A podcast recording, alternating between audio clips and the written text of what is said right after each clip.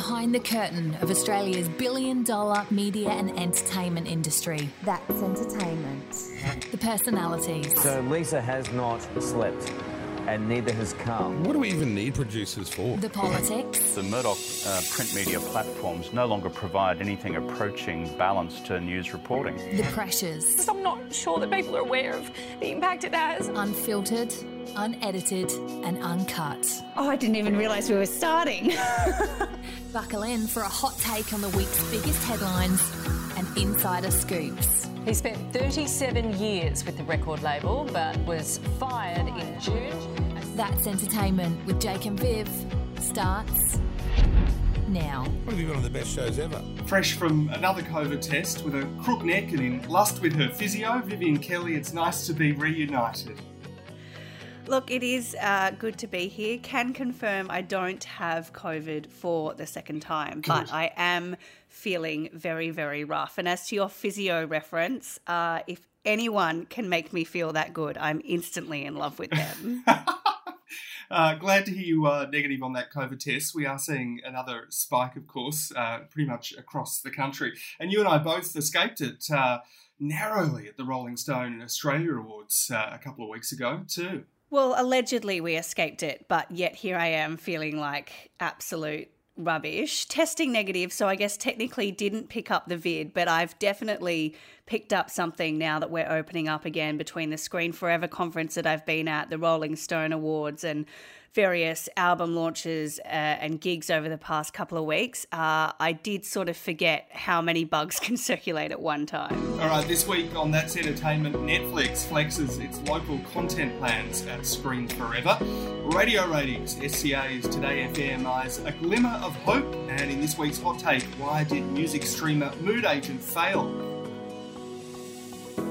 One of the reasons uh, this podcast hit pause the past two weeks is because my co-host Vivienne Kelly has uh, has been on assignment, undercover, if you will, uh, at SPA's Screen Forever conference on the Gold Coast for Variety Australia, which hadn't launched at that moment, but it has now. You did manage uh, to sleuth into a few of the sessions while you were there. You even got some uh, some FaceTime with a number of executives as well. How was the conference? Firstly. It was really good. It was super overwhelming when there's 700 odd people uh, in a room once more uh, at the Gold Coast. So, even being allowed into Queensland was the first overwhelming moment of the conference as I come from dirty, dirty Sydney.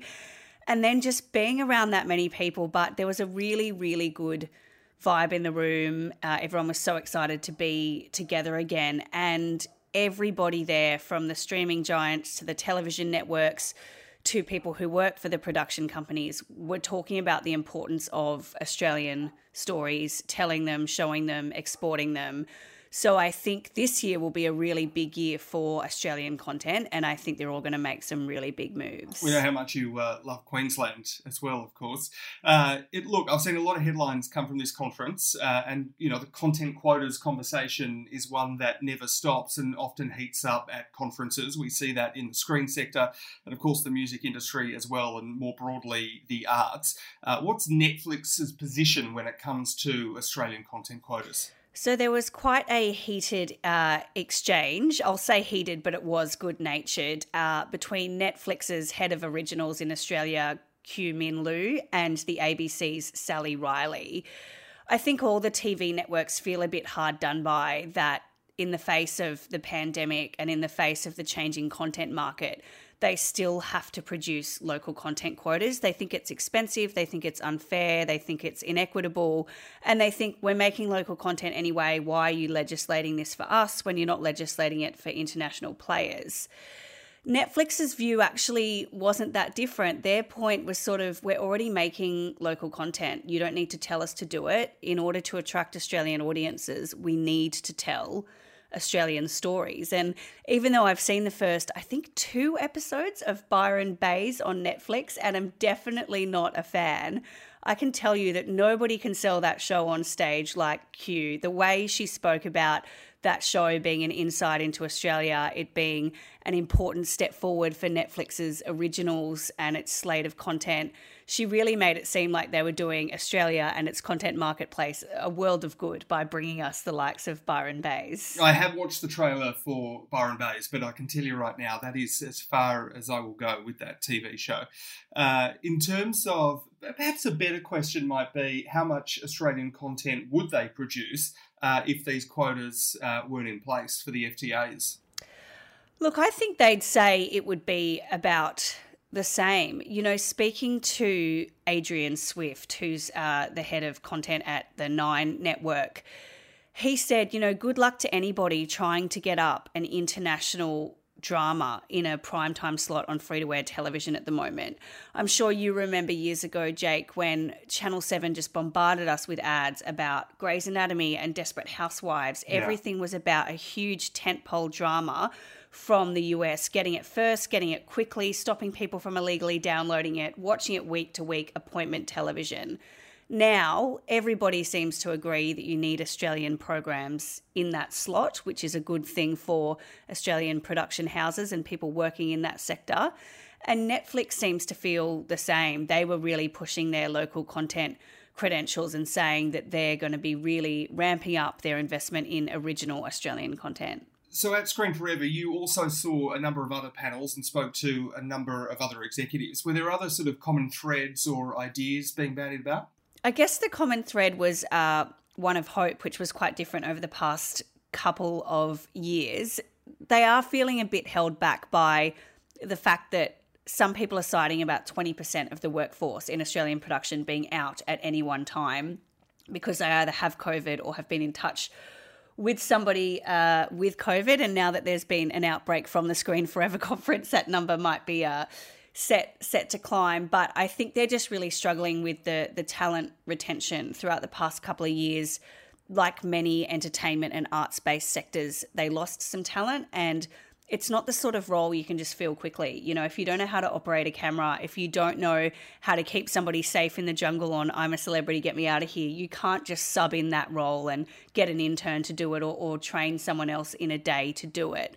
So they are they're struggling to uh, make it work, but only because there's so much content due to come out of Australia this year. So it's probably actually a good problem to have. There's too much work to go around. Yeah, you're right. This is a broader uh, challenge for the entertainment industry right now, and I feel like it's two pronged. I mean, partly a lot of very seasoned uh, and experienced people have left the industry, and we've seen uh, the devastations of that, for example, at the Travis Scott Astroworld uh, Festival over in the US. Uh, there just wasn't enough uh, experienced people working behind the scenes uh, on that music festival. but then also, there's this great, you know, changing of the guard in terms of jobs and people wanting to move from their current employer to a new one. So I feel like uh, you know, it's, it's a bit of an uphill battle for some of these companies. Absolutely. And with everybody, including the streaming giants such as Stan, Amazon Prime Video, and Netflix wanting to make more and more Australian content, and the TV channels continuing to push that as their point of difference, there's going to be so many Australian productions this year. They might have to turn to getting some international workers here, which isn't ideal in the sense that we would like to be helping to bolster the local arts and entertainment scene. But just with this much work due to come out, in particular, Netflix's plans, like they said to me, they want to have a Squid Games style hit mm. from Australia. Now, that doesn't mean a production uh, that focuses on a dystopian world where uh, we all kill each other for money. They mean more the scale. You know, uh, they admitted to me that they knew Squid Games would be big in Korea. They just had no idea it would take off uh, around the world the way it did. So they said there's no reason that Australia can't produce an original production for Netflix here and have that go absolutely bonkers around the world. I mean, Squid Game had 1.6 million viewing hours in its first month alone. It's wow. the biggest show the platform has ever had. So they have really big plans for getting Australian stories not just to Australian Netflix viewers, but also to Netflix viewers around the world. Still to come on That's Entertainment, our hot take why did the widely hyped music streamer Moodagent fail? But up next, radio ratings, SCAs, 2DayFM, eyes a glimmer of hope. Well, with the latest radio ratings are in, Survey 2, surprise, surprise, everyone is a winner. Uh, that's if you believe all the media releases that stream into our respective inboxes uh, after the numbers come out. Jokes aside, it was another great book for Nine, a good book for Nova, uh, a better book for SCA. Where does that leave ARN stations in Survey 2? Well, ARN still dominated in Sydney FM. You know, it still has the number one station in Kiss 106.5. It still has the number one FM breakfast show with Kyle and Jackie O. Its uh, sister station, WS FM in Sydney, is still tracking really well. And they've got the number one FM breakfast show in Christian O'Connell uh, down in Melbourne. So, the great thing about radio ratings, I guess, is that there's so many day parts, so many stations, so many cities it actually can be possible for everyone to have some wins uh, across the board. So, this sort of somewhat of a comeback for SCA, this book, doesn't necessarily mean that uh, it's panic stations for ARN. They will be hoping, no doubt, it's uh, the beginning of a trend over at SCA. Uh, I'm sure they popped a bottle of champagne. Don't know how expensive that champagne was.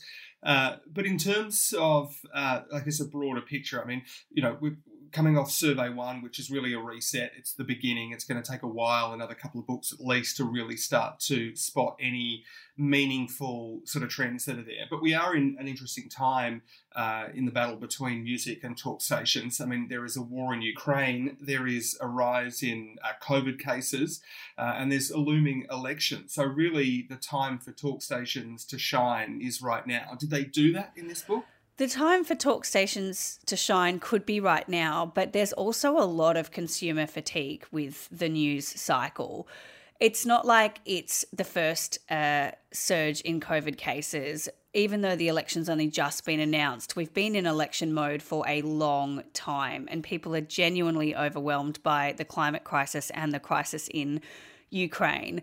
So, as much as talk stations have a lot to talk about and a lot of reasons for consumers to tune in, I think consumers uh, also just need a bit of a break. And that's why we've seen a rebound in some of the music stations. They want some fun, they want some music, and they don't just want all the doom and gloom. And also, listening to Scott Morrison and Anthony Albanese is really boring. You know, it's really important that we're engaged with this upcoming election on the 21st of May, and you only have a matter of days to change your electoral roll details. But people are over it. They're so so overwhelmed with information. So I don't think it's surprising that music stations across the board have tracked really well this survey. What we haven't seen a lot of during COVID, which isn't necessarily a bad thing, uh, unless you're a journalist that covers the sector closely, um, as we were when we were work- working on uh, radio today together, is a lot of sort of jiving between talent and stations that sort of really toned down. Uh, what I did read this week in the Australian, in the media diary, was some great comments by Ray Hadley taking aim at SCA bosses uh, and the fact that they should perhaps be spending more time on some of their ailing breakfast shows, including, of course, uh, 2DayFM. Any thoughts on that?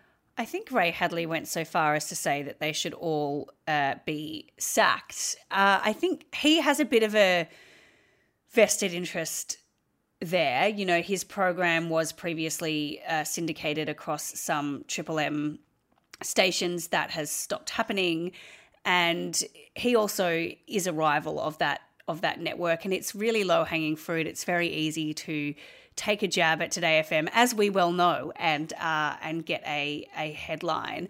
I do wonder if this survey might be the turning point. It could just be a blip, but 2DayFM in Sydney is finally back above the you know the 5% share mark it's not hanging around in the 2% and 3% and 4% where it's been for so long now it's got a 5.1% share that's still pretty low but it's getting a lot closer to the likes of nova which is on 7.6 and triple m which is on 5.3 it's definitely a move in the right direction and their breakfast show has had a good book as well and things are moving up in Melbourne. So just as a whole picture for the hit network for SCA it's looking a lot healthier. It's not the station that's at the bottom in every city.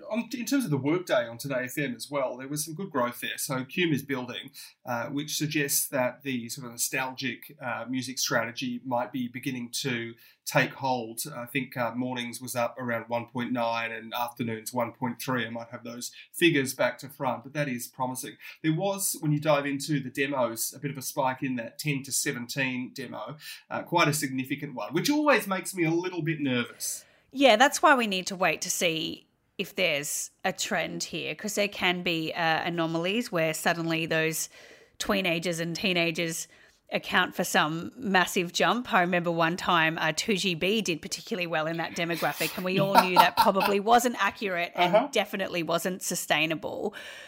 But Grant Blackley, the CEO of SCA, has talked for a while about 2DayFM switching its music strategy and its placement in the market. It's not really trying to go head to head with the likes of Kiss 1065 and Nova 969 anymore, and he wants it to sit a bit younger than the older skewing Smooth FM and WSFM. So it might take a while for the market and indeed the 10 to 17 year olds to realize that. But I think they will just be happy that the headline of this book is that they're up across the board. They're up in all the day parts, which shows consistency rather than anomalies. And good news for Fox in Melbourne as well that it was the biggest mover upwards because it shows that that hit network in general might be recovering some of its health. Yeah, you're right. This is a good book for SCA, uh, and they've obviously worked incredibly hard for it. Uh, perhaps those 10 to 17 year olds are tuning into uh, Abby Chatfield on nights. Well, who knows? Uh, unfortunately, uh, we we don't get to focus as much on on evening uh, radio. Everyone is so focused on that key breakfast battle because it does still seem to dictate uh, so much of the listening throughout the day. And a lot of uh, Abby and the Hot Nights program strategy is also to drive people to the listener platform, to her podcast, to her catch up radio. So I'm not even too sure if with Abby they'll be too worried about the specific share figures because for her in particular, she's much more of a multimedia play than those traditional breakfast shows. All right, up next, our hot take of the week. That's entertainment's hot take. Now, before we dive into this, how are you doing there? I can see you drinking tea and there's a tissue there, and I feel like I yeah, should be wearing not... a mask even though we're on Zoom. I'm not great. Oh, you um, poor thing. I actually feel fine, like in terms of my brain, but mm. I'm just, it's been so long since I've had a fucking cold. It's like, also, it's a shit time to be sick because everybody thinks you have COVID. So, yeah. Music streaming service Moodagent, which opened an Australian office only last May, has closed its local operations and put a pretty cryptic post uh, on social media about its future. Uh, they labelled that post post, We've pressed pause. Uh, they put that up last Thursday afternoon and confirmed that they were switching off their user interface uh, and building out a plan in order to pivot. All very tech speak, uh, I must say. Uh, the Australian business uh, was led by a former Spotify executive, Tom Mee, uh, and there's a former Nova executive uh, that they hired as well, or staffer, Tony Baselli, as director of music and editorial. About 70% of their global workforce is now gone. This is interesting on a few levels. firstly, it's a very difficult business, music streaming. It's the economics of scale. Firstly, uh, the more users you have, uh, the more that the you know top one percent or ten percent, as some of them will tell you, uh, will earn from the platform. They're up against uh, some big players. It really is a, a David and Goliath kind of narrative, I guess you could spin here. Uh, but Spotify uh, and Apple, um, Amazon is creeping up there, and YouTube. They really have the foothold over the streaming sector, which makes it harder for these sort of more independent players to really come through. Uh, then, of course, you're battling with uh, you know the uh, the boardrooms of all the major labels as well. It's really hard to come late to the party with a tech play like this as well. Moodagent officially launched its Australian push in May 2021 that was late in terms of music streaming and the adoption of tech here for consumers, but also we were sort of well into the pandemic then. People had their streaming, their listening habits down pat to try and break through at that time with a service based on your mood when everybody's mood was such a hot mess. Uh, it would have been a really difficult proposition to communicate to consumers the only sort of comparison I can think of is in the TV and content streaming space. Foxtel's Binge was really late to the party, and speaking to them at Screen Forever, they said, Look, we know the party's been going since seven o'clock. We've rocked up at five minutes to midnight, and we're trying to have a really good time in this last five minutes. but they've actually done a really good job. They've got a really compelling name because it's it's the word we use anyway. I'm going to binge this program on Netflix. I'm going to binge this program on Stan.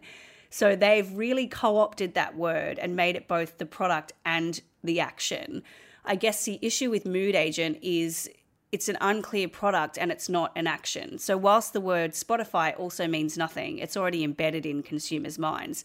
If you come late to the party with a confusing proposition, you've got a lot of work to do at five minutes to midnight. I think what uh, Moodagent was trying to do was build, you know, this sort of algorithmic tank that knew, you know, what you were thinking and ideally in the future what you were feeling, uh, based on, you know, whatever else you were doing on the internet in order to serve you up the sort of music that you wanted to hear without you having to actually think about it. And you're right, you raise a really good point in that the name is confusing and it doesn't have a ring to it. But like binge uh, I think if it had taken off during the pandemic, we would be sitting here going, what a great time to launch it. Everybody was in lockdown. Everybody was thinking about their mood and their feeling. Uh, yet, uh, there we go. Yeah, I think it's just hard when people are already so wedded to their music service of choice. The good thing about uh, television streaming is they can have a, a point of difference. Binge has exclusive programs that you can only get on Binge. The reason I signed up to Binge was to watch Mare of Easttown. I could not get that anywhere else, and now I'm still on that platform because then you see the interface, you see the other offerings, and they almost sell it to you once you've already bought into it.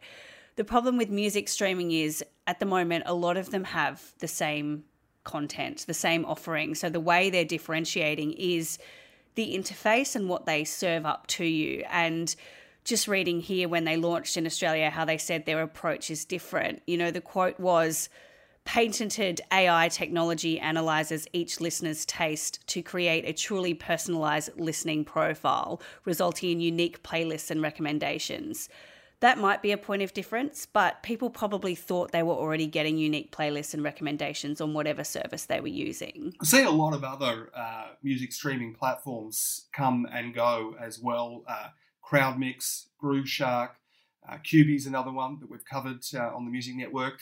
Uh, Rdio was a big one. Of course, here in Australia, Guvera as well, uh, which, you know, caused quite a stir in the market as well after taking a lot of money from mum and pop investors. Yeah, and I guess that just shows how how hard it is to break into the market and then to stay there. You know, we lost the likes of Pandora as well.